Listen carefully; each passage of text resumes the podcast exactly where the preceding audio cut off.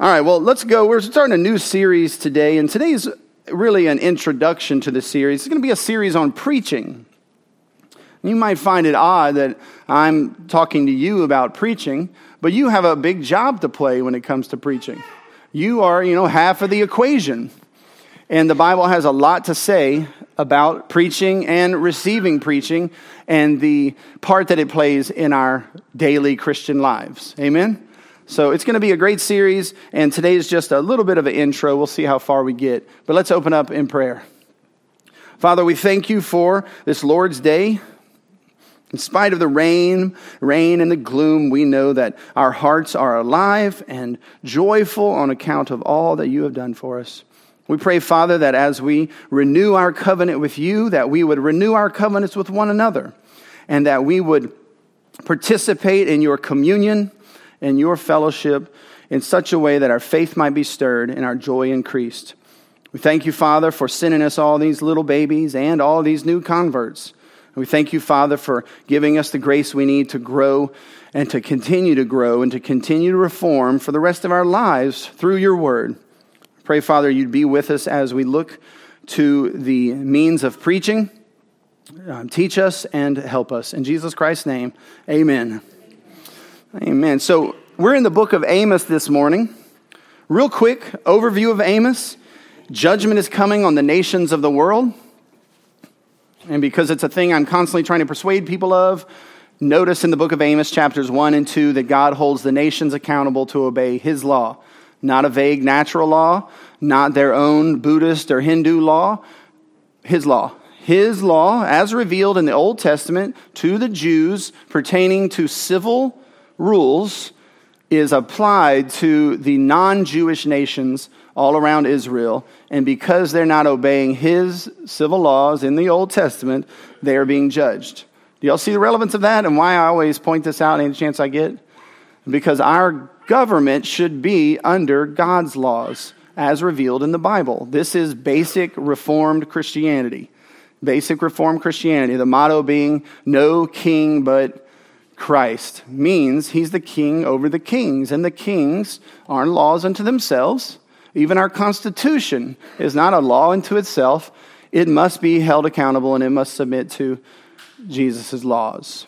Amen. And you'll never have a blessed or a happy society that doesn't believe that. It just won't happen. So that's Amos 1 and 2. Then in Amos 3 through 6, it's prophecies of judgment on God's people, on the Israelites and all those in covenant with God.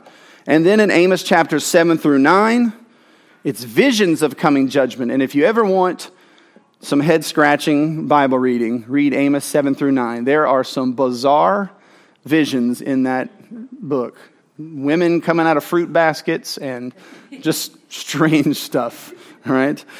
Um, and then in Amos chapter 9 is the promise of restoration for God's people after judgment during the reign of Christ. So you have some of the best messianic prophecies in Amos chapter 9 of how he was going to restore his people and not continue to have to doom them uh, over and over again. So, but we're in Amos chapter 8, verse 11.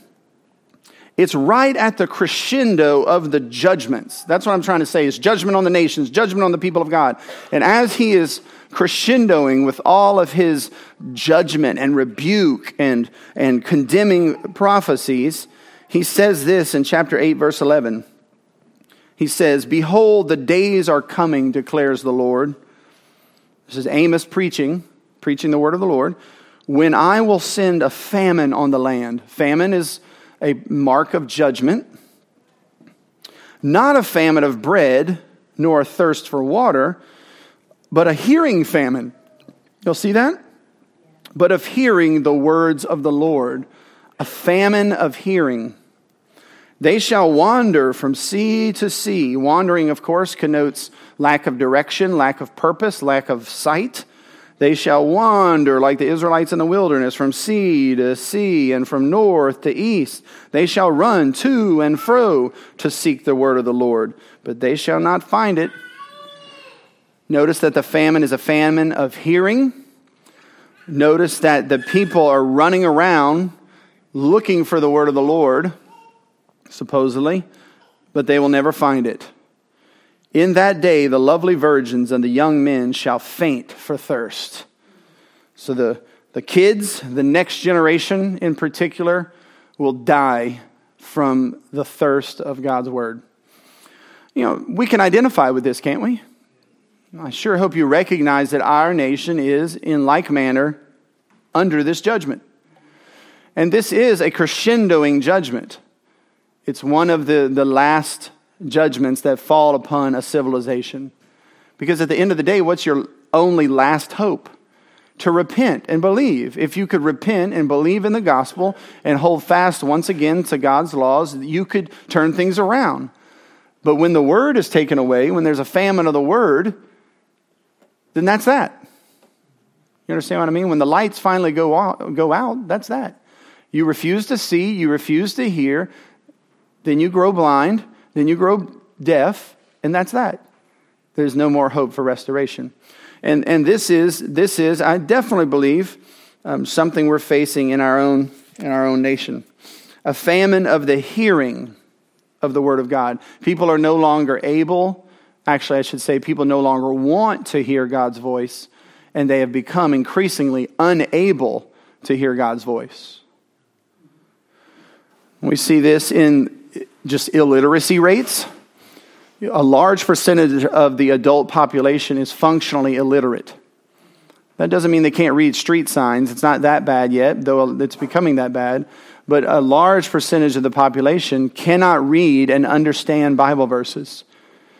And, and though a pastor explicitly tries to point out the words, they cannot hear it, and they will not hear it. That's happening more and more and more. Uh, I oftentimes find, and I know faithful pastors around the country, they spend a large amount of their time just explaining and restating what the words just said because people are so incapable of reading. They, they don't have good vocabularies. Um, they don't understand how words connect with other words, grammar. Um, they don't understand how to read. They don't understand language. It's, it's bad. But it's not just a matter of the inability to read, it's a spiritual famine. They lack spiritual ears, right? They, they hate God's voice and they hate His word. You know, what, what is God in our country today? What is the true God of our country? the self, that's right. The rise of the self, the autonomous self. What does autonomous mean? So, what is auto? Autos, self, and nomos, law. Self law, autonomy. When you, when you believe that man is God, of course, if you reject true God, the only other option you have is man, either individual man or collective man, usually taking the form of the state, uh, becomes God. So whether it's individual man or collective man as God, and when you reject God, you go to man rule, autonomous, self law, self rule. And so, because our nation is filled with people who believe in self rule, um, is it any wonder they don't want to hear God's law or God's Bible? God is a threat to their autonomy, God is a threat to their religion. Even in churches, really, I promise you, even in our church, I've faced significant blowback from teaching the laws of God. I mean, I have had people furious with me for preaching laws and calling people to obey. It comes across inappropriate for a lot of people, doesn't it?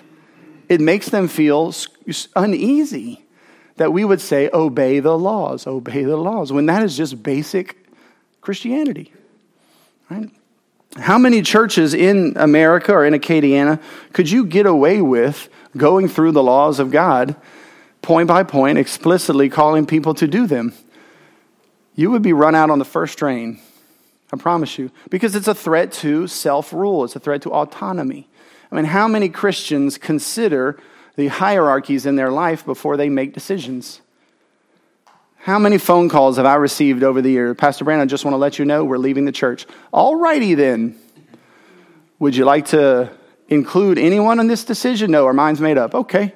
Well, I hope your children don't treat you that way, right? You see, it's self rule. We are deluded into thinking that we have the wisdom and we have the knowledge and that we have not been placed in structures, in covenantal structures like families, churches, and in the state. We have been placed under these things. And in families, thank God we have some Christian families with Christian parents, right?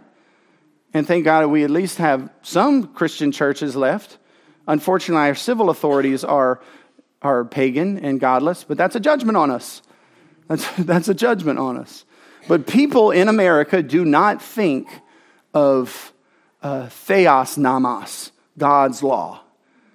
They think of autos nomos, self law, man's law. It is the air we breathe. It is just the way things are. It is our default religion, autonomy. Autonomy. And so it's not any coincidence that we don't want the voice of God in our life. You know, personally, for years, um, people have in, intentionally tried to control what I preach and when I preach it and how I preach. And it's hard to explain to people that's not how it works. Right? And the preaching of the Word of God, when it is faithful to the Scriptures, is the very voice of God to His people and a means of grace to stir their faith and to lead them. It's hard to, it's hard to believe something like that. But God does not send you angels, He does not send you, you know, perfect people. He sends you donkeys, He sends you preachers. And that is the means through which He speaks the preaching of the Word of God. You say, that cannot be. See, this is why we need a class on preaching, so you can understand the theology of preaching and what it means in your life. For a child, whom does He send to a child? How does God speak to a child? Through the parents and through the church leadership, the pastors. You know, the commission to the church is baptize them and disciple them. So, you know, it's the parents alongside of the pastors, right? Um, but we have to we have lost that concept. We believe it's us and our own personal Jesus um, by ourselves. He speaks to us directly through whatever means. We read our Bible and we figure it out, and that's that. We are radically individualistic, and it is it is poisonous.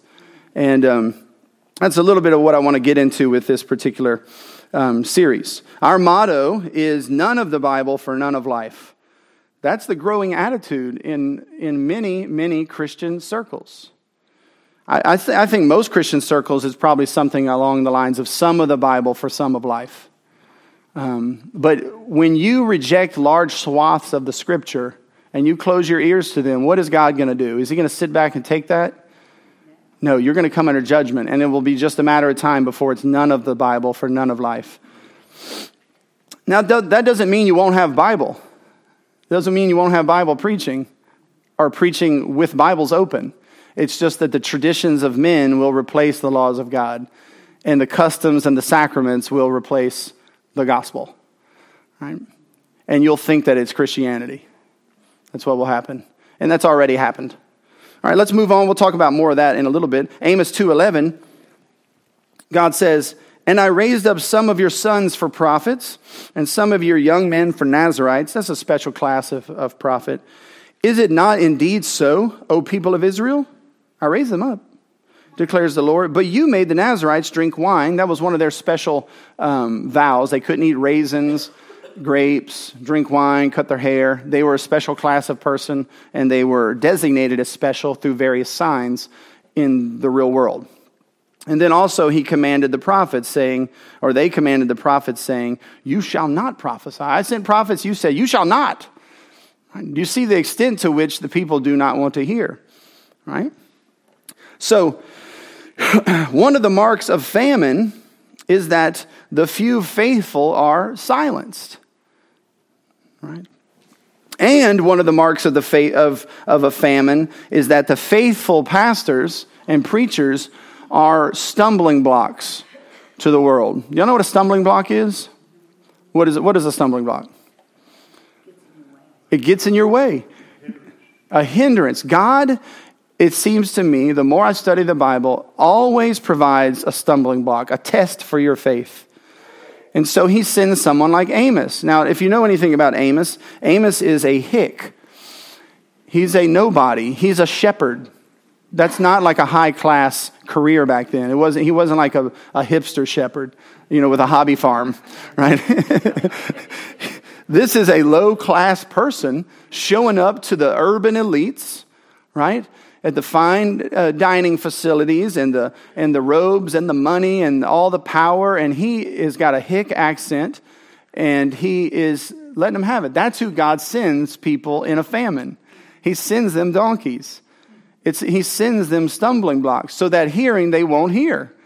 That's exactly what Jesus did when he preached. He preached in parables so that when, because they were hard hearted, so that hearing they wouldn't hear. I mean, it's hard for a rich man to enter the kingdom of heaven because, in part, he has to sit under the preaching of an Amos. You know, and God doesn't often send the rich and powerful and the polished, faithful preachers so that you don't have that stumbling block. No, He sends you people that, uh, that upset you. He sends you people that hurt your reputation. He sends you people that you might be embarrassed to be with in public. That is what happens. It is a stumbling block. We talked about that on a Wednesday night with Jacob trying to convince his wives to go to the promised land with him and how the angel gave him the, the mission of the colored sticks. And I mean, how are you going to convince your wife when you tell them a story like that, right?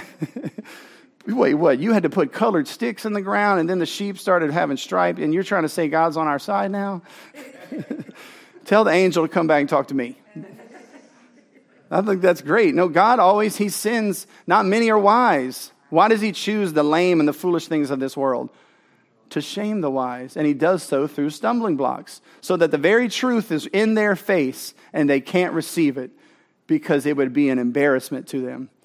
Right? He does that. That's just one of the marks, and that's what Amos is.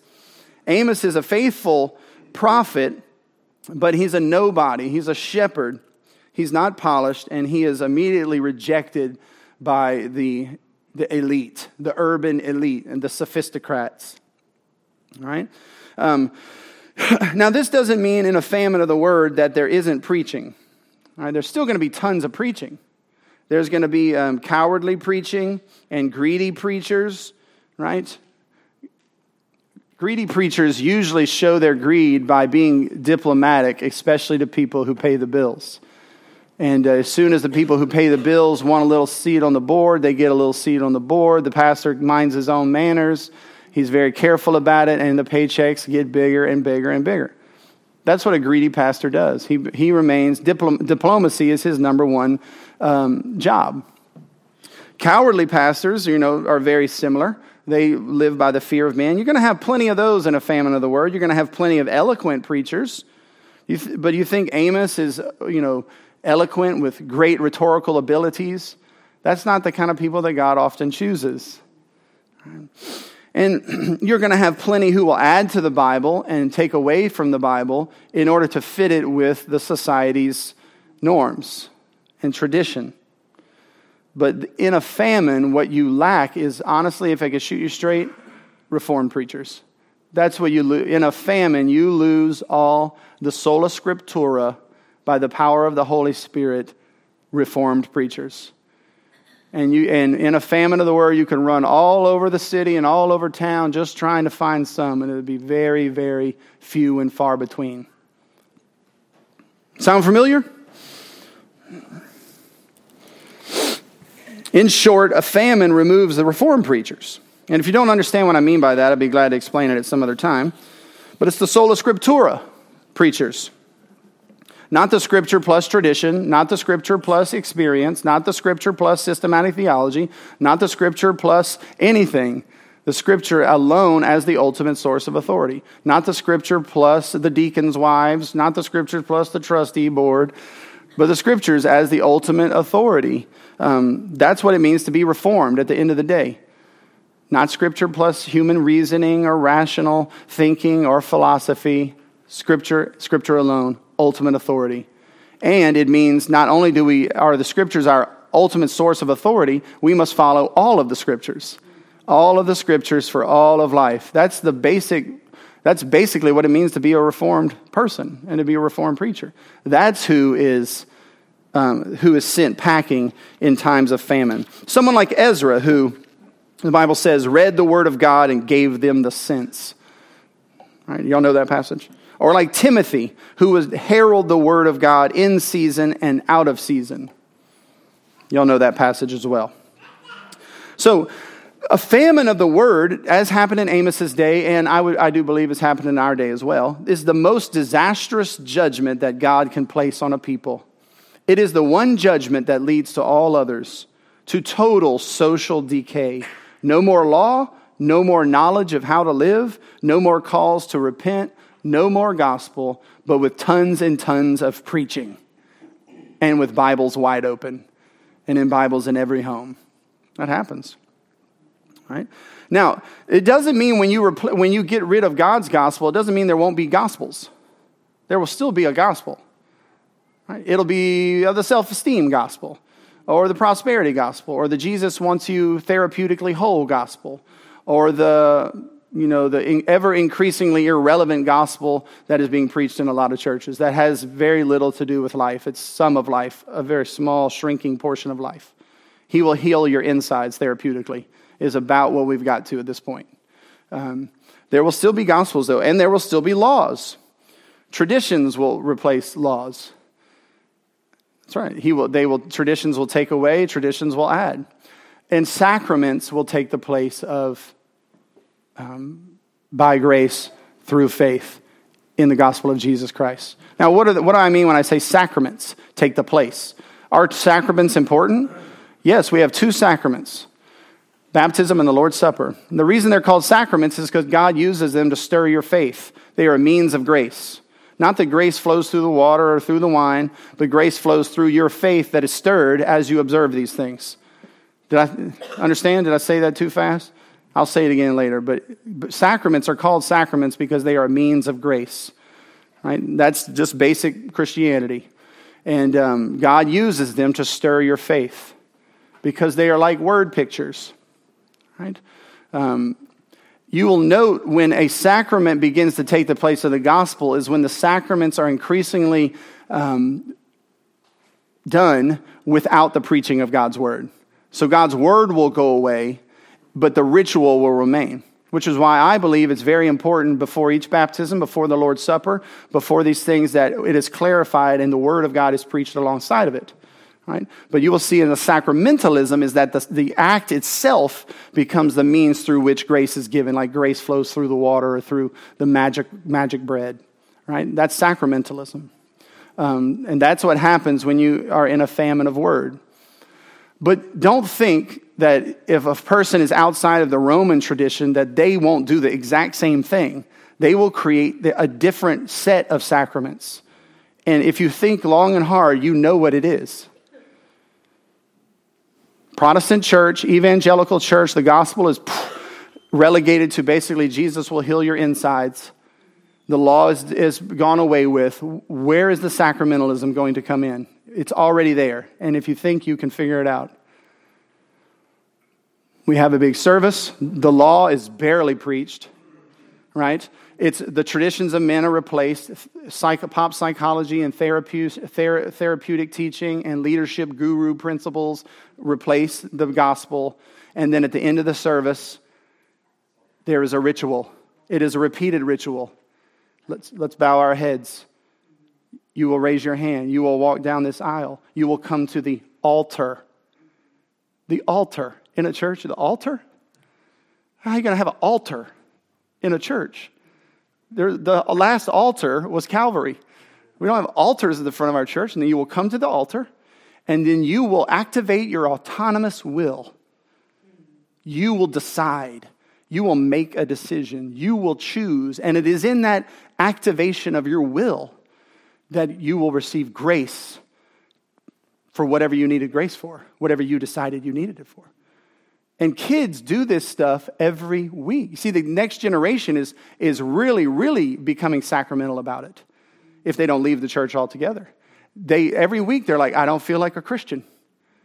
And so they, what do they do? They go through it again. And now they feel like a Christian. The next week, they do it again.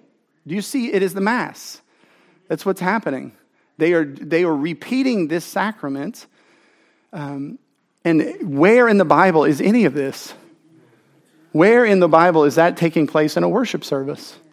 Never. It's added to, all right? And it takes away the true gospel, most certainly taking away the sovereignty of God in salvation, because you remember man's sovereignty is supreme. And it's replacing it with a new sacramental religion. It's not going to look just like Rome.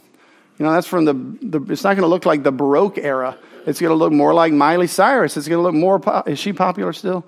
Um, it's going to look more like a pop, it's going to be a pop sac- sacramentalism. There's going to, it's not going to be glorious robes and gold. It's going to be glorious um, women with blonde hair and beautiful flowing clothes with soft, smooth voices and lights. It's the same. That's what's happening. It's Taylor's, it's Tay Tay. Yeah. now, what do we need to do in this hour? It only does us so good to point out the, the degradation of the American church. That doesn't does us some good. At least maybe we'll be inoculated to, to following it. But what do we need to do in this hour? Um, it's in Amos chapter 7 15. This is what we need. But the Lord took me from following the flock. And the Lord said to me, Go prophesy to my people Israel. What we need are men to be raised up like Amos. That's what we need. That should be one of the primary, and it is one of the primary goals of Christ Church, is to raise up um, faithful, reformed, strong, courageous men who will preach the Word of God, not adding to it, not taking away from it, without the fear of man. That's what we need more than anything. And if I could do anything with my life, it's to make a little space for those guys, right? If I have to, whatever battles I have to face or whatever slanders I have to go through, it's to make space for those guys. That's what we have to have. And, and God, by God's grace, has given me the, the ability to do this. And I'm not, no one's able to crucify me, right? No one's able to do that. God protects me from these things. And so we need to raise up young men like that. But notice you can see that it's God who has to call them. You can't, there's no factory where we build these people, right? God has to call them. And we as a church have to be on the lookout for these sorts of Amoses. They might come right out of the field, right from the flock, smelling like sheep poop, right? And we got to be able to see through the stumbling blocks to see whom the Lord would call for Acadiana. See what I mean? It's unlikely that he would send us powerful, wise, wealthy, go getters type. It's, un, it's unlikely that that would be what he would do. It'd be more likely that he'd send us um, stumbling block types. But hopefully, we have the eyes of faith and we can see what the Lord is doing with someone like that. So that's what we need to be about. We need to be praying that God would raise these people up. But also note here that the call on this, on this young man, Amos, or I don't know how old he is at the time, but the call on him is to go and preach to people who don't want to listen. No thanks. That's probably the hardest thing in the world. Go and preach to these people who are going to hate you. Now you understand he's not going to the to Bourbon Street. He's not going to um, you know the Muslim uh, temple. He's going to church. That's where he's going. He's going to Israel. He's going in the synagogues. He's going to the temple. He's going to the Christians, to the established religion of the day. And he is a uh, Amos stinky sheep herder, and he has to preach God's word, and the church doesn't want to hear it. How big do you think Amos's congregation is? Not big, right? Probably a bunch of hicks.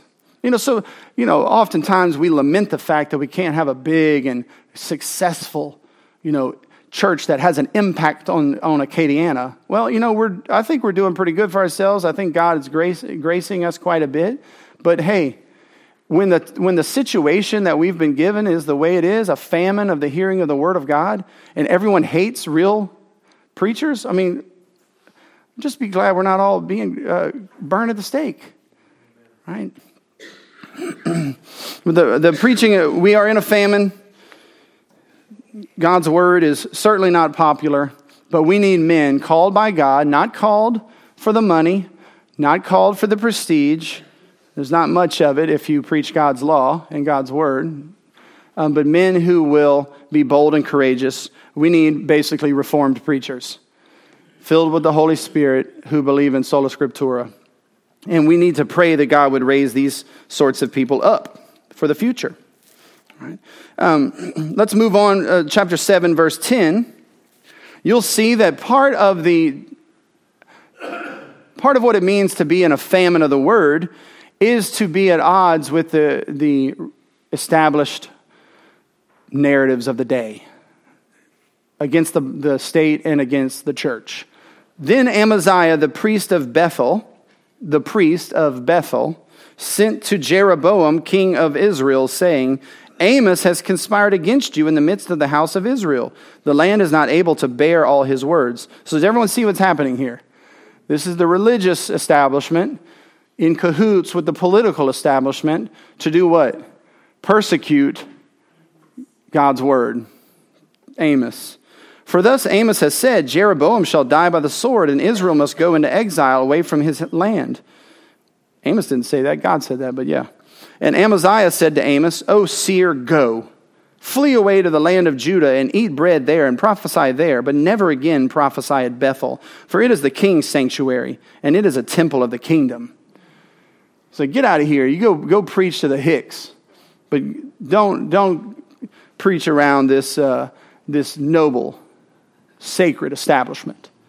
This is a mark of famine, is that faithful preachers and faithful Christians are persecuted by the church and the state. Uh, if you want to read about that, it's in the book of Revelation. It's the beast from the sea and the beast from the land always team up together. Or the harlot and the um, beast. The harlot rides upon the beast, and together they persecute the church. That's a, a image in the book of Revelation to show how the apostate Israel teamed up with Rome to kill Jesus and to persecute all the, the saints. That's just something that happens not only in the life of Jesus, but it happens to faithful Christians anytime a society is in apostasy and rebellion against God. If faithful preachers like Amos were to preach, the state would persecute them and the church would applaud it. That's already happened in America, and it will continue to in, increase, and it will continue to happen. I don't see, um, as far as what I understand about Scripture and how judgment works, I don't see uh, any other direction but that one. I don't know how long it lasts for. I don't know if God will send us a Josiah right at the last second to turn things around, at least for a little while. But this is, this is the direction. So these young men that we need, men like Amos, they're going to have to uh, um, face marginalization from the religious establishment and the state. They're not going to get ordained by the bigwigs. They're going to be talked about and blacklisted, and they're not going to be able to have high office or, or they're not going to be noble. They're not going to be honored by society. They're going to be sheep farming, um, faithful, courageous preachers. That's, that's the, that I do believe is um, the only possibility for us in the future. I got a lot more to say, but we'll save it. Why do y'all think preaching matters, though? Just one last question. I mean, is it really all that? Is it really something that makes a, a, a huge difference? look at Amos chapter 1, verse 2. Right at the beginning of Amos, he said, The Lord roars from Zion and utters his voice from Jerusalem. The Lord is roaring and he is uttering. And in the book of Amos, how is he doing it? Through the preaching of a shepherd, through Amos. Right? Um, the Bible says that the word of God is like a hammer that b- breaks rocks. Whatever you think is stable and secure and timeless, like a rock, the word of God shatters it. But how does the word of God come to a civilization, to a society? It comes through Amos type people. It is very powerful. It, it, it, it is the voice of God roaring, okay? To use his metaphor. And we'll talk more about this concept later. But let me just ask you this as we close. Um, if it is the voice of God speaking, what is it likely to do? It may change hearts. It's going to affect hearts, though, isn't it? It's going to penetrate to the heart. It's going to reveal the heart, even if Amos doesn't know it. It's going to go in and it's going to reveal, it's going to expose, it's going to change, but does it always change for the better? Sometimes it changes for the worse. Sometimes it hardens. Sometimes it judges, doesn't it?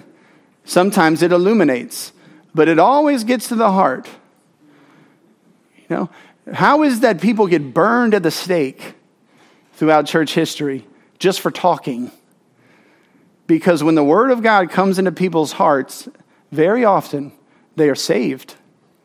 But also sometimes they get highly offended and they attack back. That's going to happen. The Word of God does not return void, but always accomplishes that which it is set out to accomplish. And um, that's why Amos is persecuted, honestly, because the Word of God is penetrating the hearts of the religious and political establishment, and they are backlashing against him, and they're trying to kill him. Of course, it's not Amos that they want to kill, it's God. It's God's voice. It's the rule of God because they believe themselves to be God. Right? Amen? All right, let's pray. Father, thank you once again for this Lord's Day. And thank you for being with us as we discuss um, preaching and how you use it in the life of your people and in society. I pray, Father, that you would um, meet us in worship this morning, that all we would do would be honorable of you, that our hearts would be stirred, that we be given joy and much faith. In Jesus Christ's name, amen.